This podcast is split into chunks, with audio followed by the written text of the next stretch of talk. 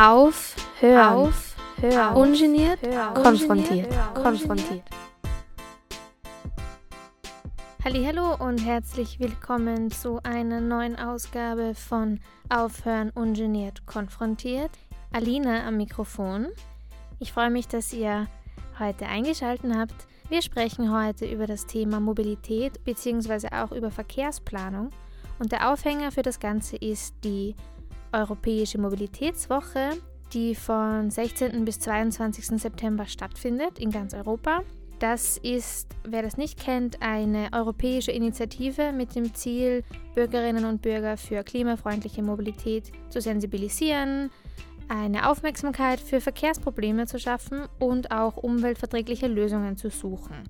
Und in der Europäischen Mobilitätswoche soll die Bevölkerung bewusst die Vorzüge einer autofreien Umwelt erleben und genießen, sowie alternative Fortbewegungsmöglichkeiten ausprobieren können.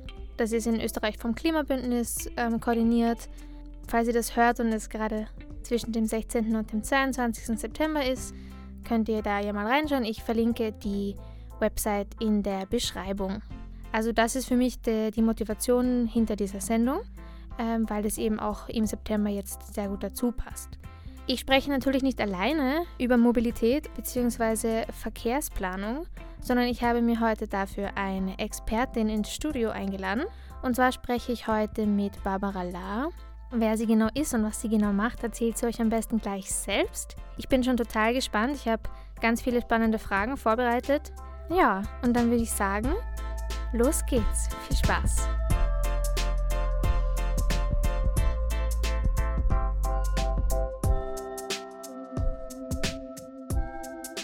Ja, hallo und herzlich willkommen hier bei uns. Vielen Dank, dass du dir die Zeit nimmst. Meine erste Frage an dich wäre, ob du dich bitte kurz vorstellen könntest. Ja, natürlich. Äh, danke für die Einladung vorweg. Äh, mein Name ist Barbara Lahr. Ich bin Verkehrswissenschaftlerin, also ich arbeite an der Technischen Universität Wien am Forschungsbereich für Verkehrsplanung und Verkehrstechnik und ich forsche dort in unterschiedlichsten Projekten zum Thema Verkehr, Mobilität ähm, und bin auch in der Lehre tätig. Ähm, zusätzlich engagiere ich mich ehrenamtlich bei einer Bürgerinneninitiative Platz für Wien.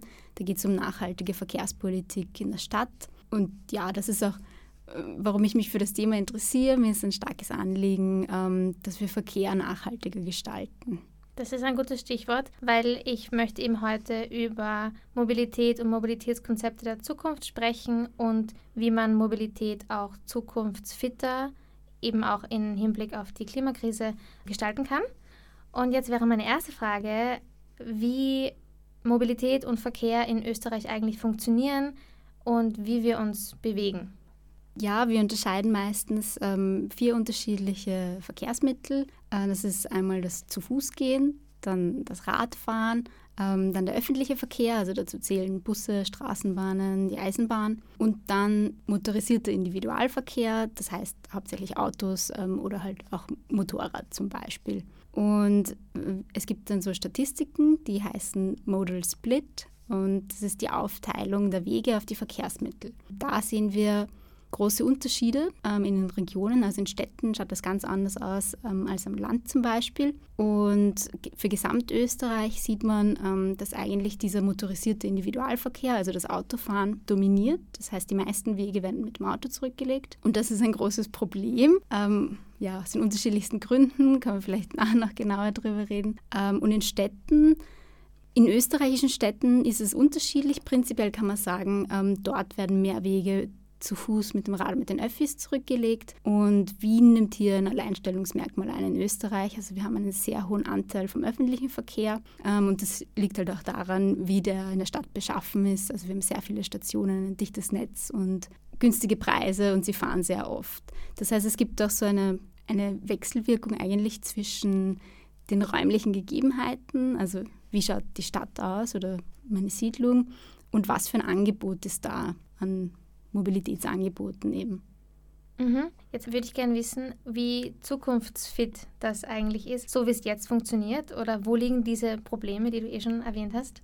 Ja, das ähm, drängendste Problem, würde ich mal sagen, ist jetzt in Angesicht der Klimakrise vor allem die CO2-Emissionen, die wir durch unser Verkehrssystem generieren. Und da muss man wirklich benennen, dass dieses viele Autofahren einfach nicht nachhaltig ist, weil wir dadurch sehr viel CO2-Emissionen eben emittieren. Und das heißt, da wäre es dringend, dass wir davon wegkommen. Es gibt dann aber noch weitere Probleme, ähm, also zum Beispiel beim Thema Versiegelung. Wenn wir Straßen bauen, die wir ja vorrangig für Autos bauen, dann versiegeln wir wertvolle Bodenfläche, ähm, was auch Auswirkungen aufs Klima hat, aber vor allem auch auf Biodiversität und so weiter. Und wenn wir dann noch in Städte schauen, wissen wir, durch die Autos haben wir auch lokale Luftverschmutzung, wir haben sehr viel Lärm und dann gibt es auch noch ähm, soziale Auswirkungen. Also wenn wir zum Beispiel schauen, wer wohnt in den stark befahrenen Straßen und was hat das eigentlich für eine Wirkung, dass wir so viele öffentliche Flächen für, für das Fahren von Autos und das Parken von Autos hergeben, die wir nicht anders nutzen können. Zum Beispiel, dass sich Menschen dort aufhalten. Also es ist wirklich eine, eine Vielzahl an Problemen wo man, wo man deutlich sagen muss, ähm, wenn wir unser Verkehrssystem anders auslegen würden, also nicht aufs Auto konzentriert, dann würde das eigentlich ein schöneres Leben sein für uns und vor allem zukunftsfit. Jetzt haben wir Probleme identifiziert oder hast du das gemacht? Ähm, jetzt würde mich auch interessieren, was für Potenziale gibt es denn für Veränderungen im Verkehr und in der Mobilität? Also was könnte man eigentlich relativ leicht erreichen, wenn der Wille da wäre? Die gute Nachricht ist, ähm, wir haben schon alle Technologien und Innovationen, die wir brauchen, ähm, um unser Verkehrssystem nachhaltig zu gestalten. Ähm, das heißt ja oft, man muss noch forschen und da kommt dann Innovation und dann wird alles besser. Aber wir können mit dem arbeiten, was wir schon haben. Und das fängt damit an, dass wir in der Stadt schauen, dass möglichst viele Wege zu Fuß und mit dem Fahrrad zurückgelegt werden können. Das ist gut, weil wir keine externe Energie benötigen, keine CO2-Emissionen produzieren und eigene Muskelkraft einsetzen, die dann auch uns Menschen gesund hält. Das heißt, da wäre es wichtig, dass man die Infrastruktur dafür schafft, also dass es sichere Radwege gibt, ähm, ausreichend breite Gehsteige, Zebrastreifen und so weiter, dass man sich einfach sicher ähm, durch die Stadt bewegen kann. Und dann natürlich ähm, beim öffentlichen Verkehr, da gibt es teilweise vor allem in ländlichen Gegenden noch viel Aufholbedarf, dass man dort ähm, Buslinien schafft ähm, oder die Bahnlinie ähm, reaktiviert. Also viele waren ja schon da, beziehungsweise auch neue schafft. Und was aber wichtig ist, ist, ähm, dass dieses bessere Angebot von anderen Verkehrsmitteln nicht ausreicht, damit jetzt viele Menschen umsteigen auf andere Verkehrsmittel. Also wir sagen immer, es braucht Push- und Pull-Maßnahmen. Also Pull, das ist das gute Angebot, das Leute anlockt. Zum Beispiel ähm, eine gute Bahnverbindung, die ich gerne nutze, weil da bin ich vielleicht sogar schneller als mit dem Auto. Aber auf der anderen Seite braucht es eben diese, diese Push-Maßnahmen. Das heißt, dass ich den Autoverkehr unattraktiver mache. Genau. Also es braucht dieses Zusammenspiel, damit sich dann die Menschen nachhaltig fortbewegen. Also ich muss es ermöglichen und ich muss es dann attraktiver, bequemer, schöner machen, nicht mit dem Auto unterwegs zu sein. Ähm, nur kurze Nachfrage da jetzt, ob du ein, ein Beispiel hättest, wie man, wie man das gestalten könnte, weil ich war jetzt im Sommer in der Südsteiermark und im Sommer fahren in der Südsteiermark keine Busse. Äh, das heißt, wenn man irgendwo hin möchte vom Bahnhof, muss man halt zu Fuß gehen oder ein Taxi sich nehmen. Und ich habe auch Verwandte dort und eine hat gesagt, dass, ja, dass man eh so drauf eingestellt ist und dass es dann niemand nutzen würde, gäbe es denn besseres Busangebot. Wie, wie würdest du darauf zugehen? Ja, das ist ein bisschen so ein Henne-Ei-Problem. Also brauche ich zuerst den Bus, den dann die Leute nutzen, oder brauche ich zuerst äh, Menschen, die den, die den Bus gerne haben? Und ja, also es, es gibt da jetzt keine einfache Antwort ähm, und es spielen immer viele Faktoren mit ein. Das heißt, nur weil ich jetzt einen Bus dorthin mache, heißt das nicht, dass die Leute ihn nutzen. Natürlich muss man sich immer die örtlichen Gegebenheiten an, ansehen und schauen, was sind wichtige Relationen und was für Menschen leben da und wie viele, was ist das Potenzial, zahlt sich das überhaupt aus ähm, für das Verkehrsunternehmen. Also oft wird gesagt, es ist nicht wirtschaftlich, ähm, einen öffentlichen Verkehr irgendwo hinzuführen. Wobei, ja, wir können vielleicht noch später reden über externe Kosten von Autoverkehr, also da wird eigentlich auch Geld zugeschossen. Aber es gibt auch andere Lösungen. Also es gibt sehr viele Pilotprojekte gerade zum Thema Mikro-ÖV. Das heißt, es sind kleine Busse, nicht normale Buslinien. Und die sind dann auch nur so auf, auf Abruf. Also ich weiß nicht, ob dir so ein Anrufsammeltaxi was sagt. Ähm, also das wären zum Beispiel Konzepte für ländliche Regionen, wo einfach nicht genügend Menschen mit einem großen Bus fahren würden. Aber damit man ihnen trotzdem einen öffentlichen Verkehr ermöglicht, fahren dann halt kleinere und nur dort, wo es gerade wirklich benötigt wird. Gut, kommen wir zum nächsten größeren Punkt und zwar zur Stadtstraße Aspern-Debatte. Zuerst einmal würde ich dich bitten, ob du das vielleicht kurz zusammenfassen könntest, worum es da jetzt eigentlich geht, weil ich habe mich schon informiert, aber ich glaube, du könntest das besser zusammenfassen als ich. Ja, also in Wien gibt es gerade eine, eine große Debatte, weil neue Autobahnen gebaut werden sollen. Und das sind eigentlich mehrere Straßen. Die Stadtstraße Aspern ist ein Teil davon. Ähm, und dann gibt es noch den Lobau-Tunnel, der Teil von der Lobau-Autobahn sein soll, ähm, der einen Autobahnring um Wien schließen soll. Und die Stadtstraße ist da in der Mitte und verbindet diese neue Autobahn äh, mit der bestehenden A23. Also es sind mehrere Straßen, die, die da gebaut werden sollen. Das ist seit, seit Jahrzehnten, spricht man davon.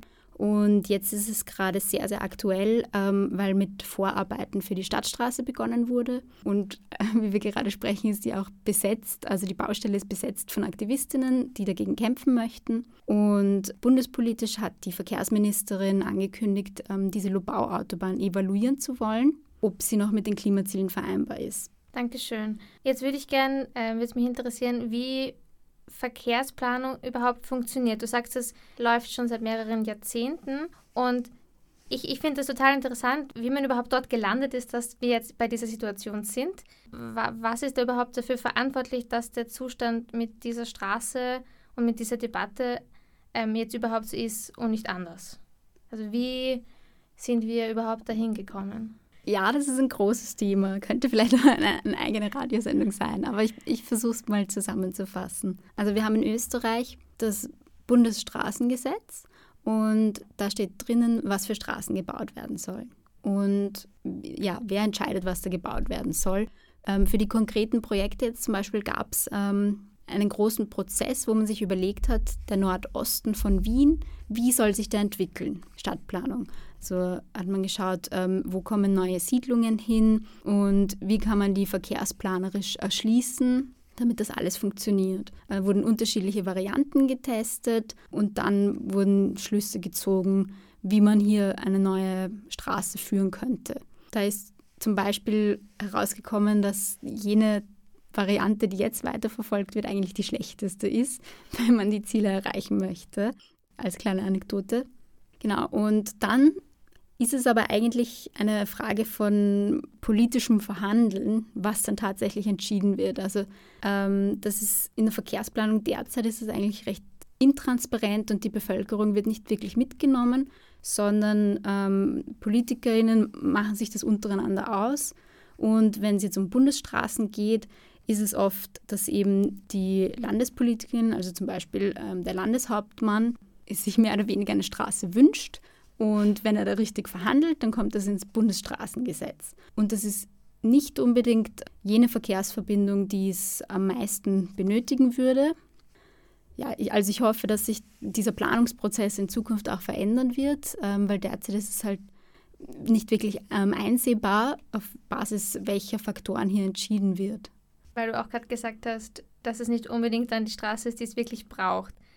Warum ist der Zustand des Verkehrs im Nordosten Wiens so schlecht? Oder warum ist es notwendig, diese Straße zu bauen? Was soll diese Straße überhaupt können? Oder inwiefern hängt das auch mit der Zersiedelungsthematik zusammen? Also es gibt ähm, unterschiedliche Argumente, warum das jetzt gebaut werden soll, ähm, die vor allem von Politikerinnen hervorgebracht werden. Das erste ist zum Beispiel, dass sie versprechen, dass es zu einer Verkehrsentlastung kommt. Also ähm, in der Donaustadt, dem Bezirk, wo das alles passieren soll, mh, da ist tatsächlich sehr viel Autoverkehr, ähm, den die Menschen, die dort leben, als belastend empfinden. Das ist ja auch völlig verständlich. Und jetzt kommen Politiker her und versprechen, wir bauen diese neuen Straßen und dann verlagert sich das alles auf diese neuen Straßen und ja, es gibt diese Verkehrsentlastung, eine ruhigere Umgebung. Dazu muss man aber sagen, dass wir in der Verkehrsforschung schon seit Jahrzehnten wissen, wenn wir neue Straßen bauen, dann ziehen die zusätzlichen Autoverkehr an. Das heißt, es gibt vielleicht ein paar Verlagerungen, ähm, dass Menschen nicht mehr kleine Gassen im Ort fahren, sondern wirklich auf diese größeren Straßen. Aber insgesamt habe ich eine Mehrbelastung, weil mehr Autoverkehr generiert wird. Also Entlastung ist, ist das eine Versprechen, wo ich behaupte, es, es ist nicht zielführend. Ähm, und das zweite ist, dass wir dort in der Donaustadt sehr viele Stadtentwicklungsgebiete haben. Das heißt, dort werden sehr, sehr viele Wohnungen gebaut und auch Büros. Ähm, und jetzt sagt man, man kann nicht dort so viel bauen, ohne neue Straßen zu bauen, weil sonst ähm, ziehen die Leute alle hin mit ihren Autos und dann ist da so viel Verkehr, dann ist der Stau. Das heißt, man braucht neue Straßen. Also das Argument ist jetzt nicht, nicht so weit hergeholt. Natürlich, wenn man die Stadt erweitert, muss man auch die Infrastruktur erweitern. Aber es ist halt so, dass es keine Autobahn sein muss. Also wenn wir uns die restlichen ähm, Stadtteile von Wien anschauen, da sehen wir auch, ähm, es gibt Wohnungen und Arbeitsplätze ohne einen direkten Autobahnanschluss. Das heißt, ähm, natürlich, ich brauche Straßen, aber das sollten ins Stadtgefüge integrierte Straßen sein mit Gehsteig, mit Fußgängerübergängen und nicht eben abgeschottete Autobahnen, die ja eigentlich für internationalen Schwerverkehr gedacht sind. Mhm. Nur nochmal kurz die Nachfrage. Also, ähm, wenn wir jetzt über Zersiedelung nachdenken, bist du der Meinung, dass so ein Vorhaben auch Zersiedelung begünstigt? Ja, also das kann man an empirischen Daten auch sehen.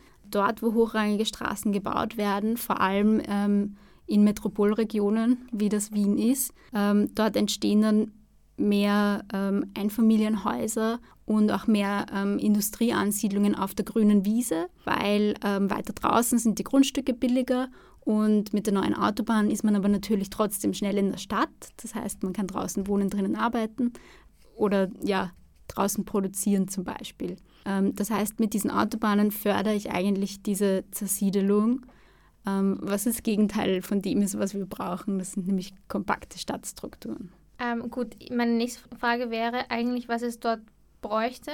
Also was, was Alternativen wären für die Leute, wobei du hast es eigentlich eh schon gesagt. Möchtest du da noch was hinzufügen?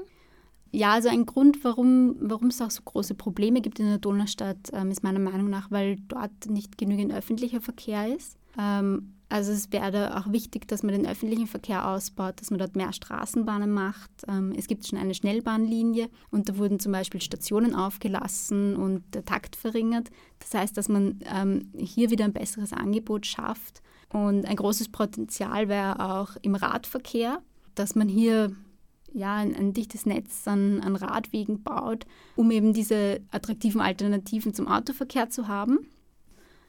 Ja, dass man einfach nachhaltige Mobilität ermöglicht für die Menschen, die dort wohnen ähm, und auch für die Pendlerinnen, die aus dem Umland kommen. Die sind dort nämlich auch ein großes Problem. Mhm. Ähm, eine Maßnahme, die eh bald umgesetzt wird, ist ähm, das Parkpickel. Das wird im nächsten Jahr kommen und das wird auch viele von den ähm, Pendlerinnen aus Niederösterreich dazu bringen, dass sie mit dem öffentlichen Verkehr in die Stadt fahren.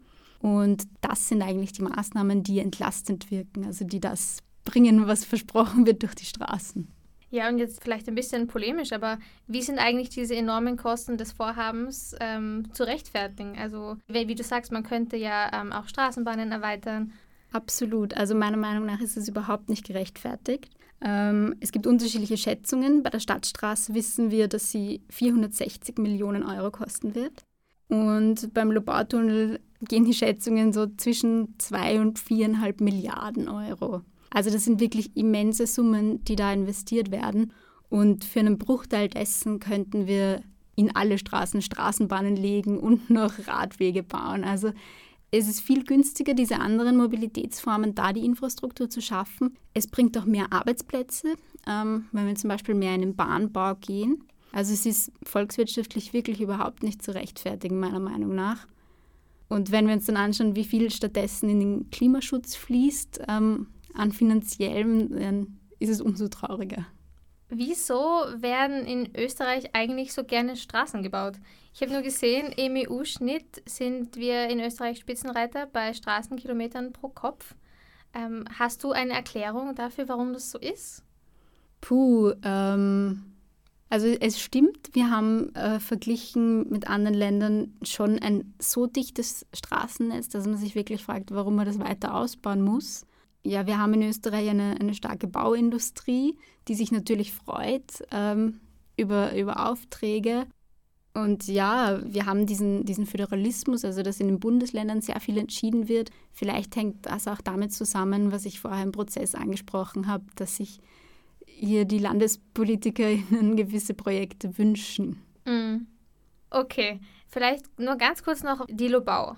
Also es soll ja ein Tunnel gebaut werden unter der Donau und unter, und unter der Bau weiterführend.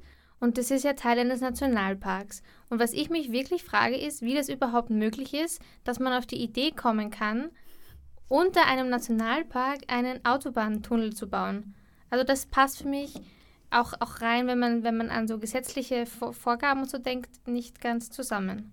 Ja, und, und das ist einer der größten Kritikpunkte dieses Straßenbauprojekts, dass eben durch dieses sensible Gebiet geht, äh, das eigentlich ein Naturschutzgebiet ist. Und ja, also es gibt die Argumentation, dass man eben einen Tunnel macht, ähm, um nicht an der Oberfläche über eine Brücke und so durch den Nationalpark ähm, direkt durchzufahren mit der Straße. Ähm, aber natürlich hört der Nationalpark nicht ein Zentimeter unter der Oberfläche auf, auch nicht in den, weiß jetzt nicht, 40 oder 60 Metern Tiefe, wo das gegraben wird, ähm, sondern da kann es natürlich auch einen Einfluss ähm, auf, das, auf das Gebiet geben, vor allem auf das Grundwasser, das essentiell ist für ein Augengebiet wie die Lobau. Ja, wie ist das passiert? Ich ich habe schon erzählt vorher, es gab einen Prozess, ähm, wo unterschiedliche Linienführungen evaluiert wurden. Und natürlich, jetzt fahren wir an der breitesten Stelle von der Lobau mit einem Tunnel durch. Das ist erstens sehr, sehr teuer. Ähm, und zweitens, ähm, ja, man, man fragt sich, wie man überhaupt auf die Idee kommt. Ich habe dazu mal einen guten Artikel gelesen, wo drin stand, dass nach diesem Prozess gab es eine lange Periode, wo nichts passiert ist. Und dann gab es eben Verhandlungen zwischen dem Bürgermeister von Wien, dem Landeshauptmann von Niederösterreich und dem damaligen Verkehrsminister. Und die haben sich dann eben auf diese Variante geeinigt. Unter anderem, weil sie nachher an der Stadtgrenze vorbeiführt. Das heißt, Niederösterreich und Wien haben sich hier am meisten Benefits erwartet. Und, und der Minister hat zugestimmt. Ähm, rational erklärbar, warum man sich dafür entschieden hat, ist es meiner Meinung nach nicht. okay, kommen wir vielleicht zu einem ein bisschen positiveren Thema und zwar zur Initiative Platz für Wien, die du eh eingangs schon erwähnt hast. Könntest du vielleicht kurz auch hier zusammenfassen, worum es ähm, genau geht und was vielleicht auch die Motivation und die Ziele der Initiative sind? Ja, bei Platz für Wien ähm, haben sich die unterschiedlichsten Leute zusammengefunden, um für eine klimagerechte, kindergerechte und flächengerechte Stadt zu kämpfen. Das heißt, äh, Platz für Wien haben wir genommen als Name, weil wir mehr Platz wollen fürs Zu-Fuß-Gehen, fürs Radfahren und für Grünraum in der Stadt, also im öffentlichen Raum. Und wir haben dann ganz konkrete Forderungen erarbeitet, 18 Stück, ähm, die wir in Form einer Petition an die Stadtregierung gerichtet haben. Und da haben wir eben Unterschriften dafür gesammelt und konnten unser Ziel erreichen, mehr als 57.000. Ähm, das sind ca. 5% der Wahlberechtigten in Wien. Ähm, und das ist so die Schwelle für, für ein Volksbegehren. Also das ist schon ein großes Zeichen, wie viele Leute das unterzeichnet haben.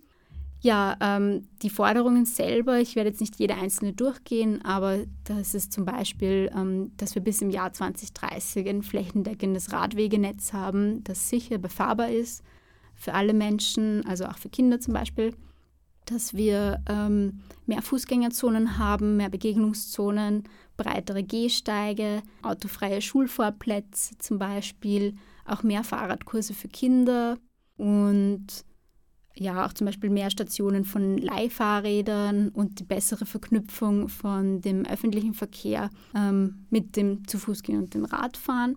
Ähm, also ist alles sehr positiv formuliert, ähm, mehr Platz für die und das. Und was wir nicht direkt aussprechen, was aber natürlich gleichzeitig passieren muss, ist, dass dem Autoverkehr Platz weggenommen wird. Also wegnehmen stimmt eigentlich gar nicht, weil wir wollen nur zu einem gerechteren, ähm, zu einem gerechteren Zustand zurück eigentlich, weil es gab ja früher gar keine Autos in der Stadt und man hat ihnen immer mehr Platz eingeräumt. Und jetzt kommt man drauf, dass es nicht so schlau war und jetzt müsste man das eigentlich wieder rückgängig machen. Das ist auch von offizieller Seite her geplant, aber wir haben gesagt, das geht nicht schnell genug und wir wollen ein Zeichen setzen, dass sehr, sehr viele Menschen sich das schon wünschen und dahinter stehen. Und deswegen haben wir diese Petition und große Kampagne gestartet, wo wir auch Aktionen im öffentlichen Raum gemacht haben zum Beispiel. Mhm. Du hast das vorher schon kurz angesprochen und das hängt, finde ich, auch mit der Initiative eng zusammen.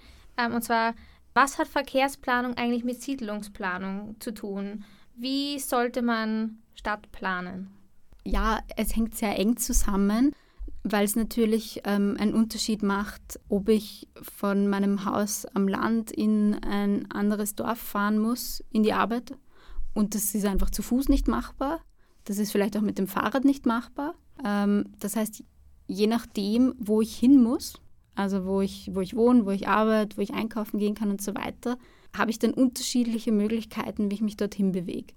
Und ideal wäre halt ähm, eine kompakte Stadtstruktur zu haben, wo ich kurze Wege habe, wo ich alle meine alltäglichen Erledigungen quasi in meiner näheren Umgebung zurücklegen kann.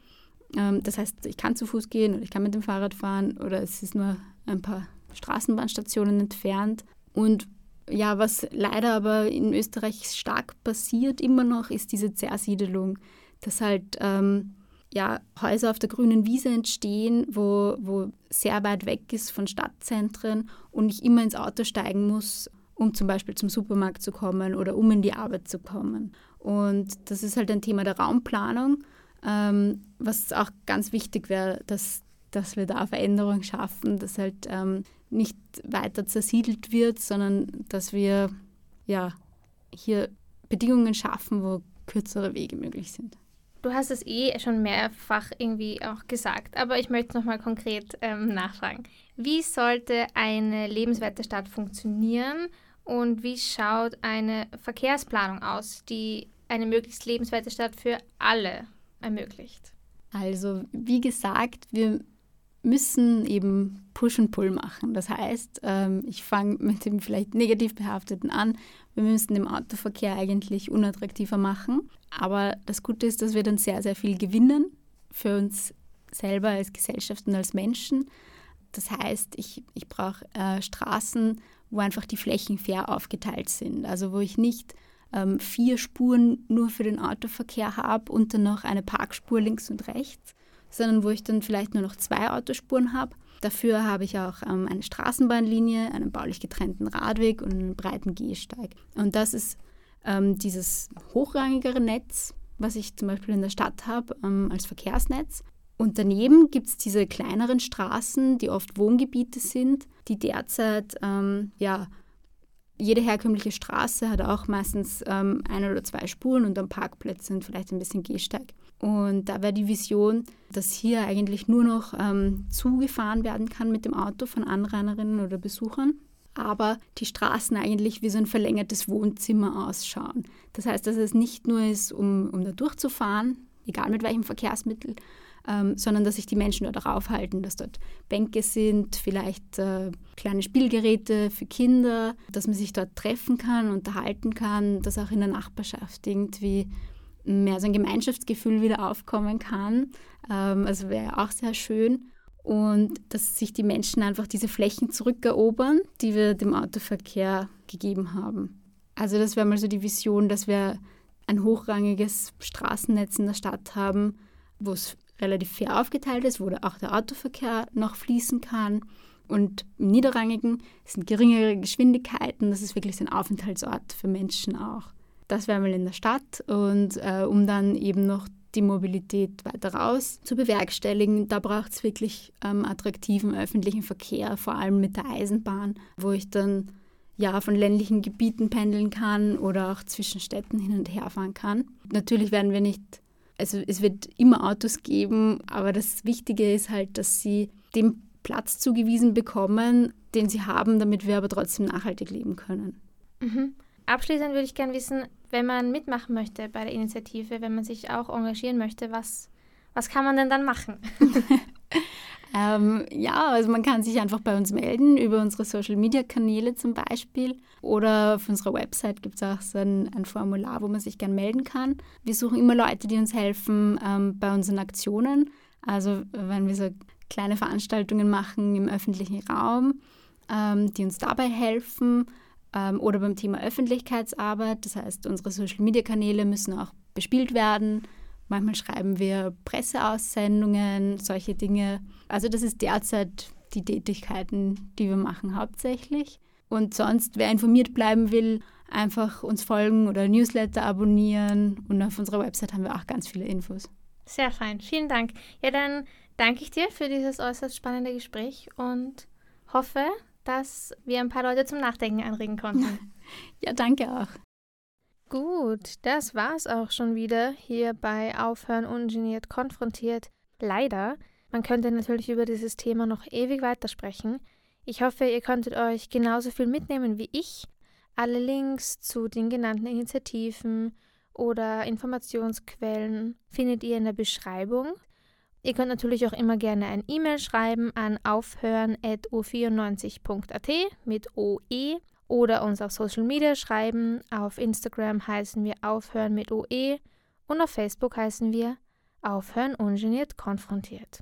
Aber ihr findet auch die Links und die E-Mail-Adresse in der Beschreibung, falls das jetzt zu schnell war. Ja, ich freue mich, wenn ihr beim nächsten Mal wieder dabei seid und einschaltet. Und bis dahin wünsche ich euch eine schöne Zeit, einen guten Start in den Herbst und alles Liebe. Stay safe. 拜拜。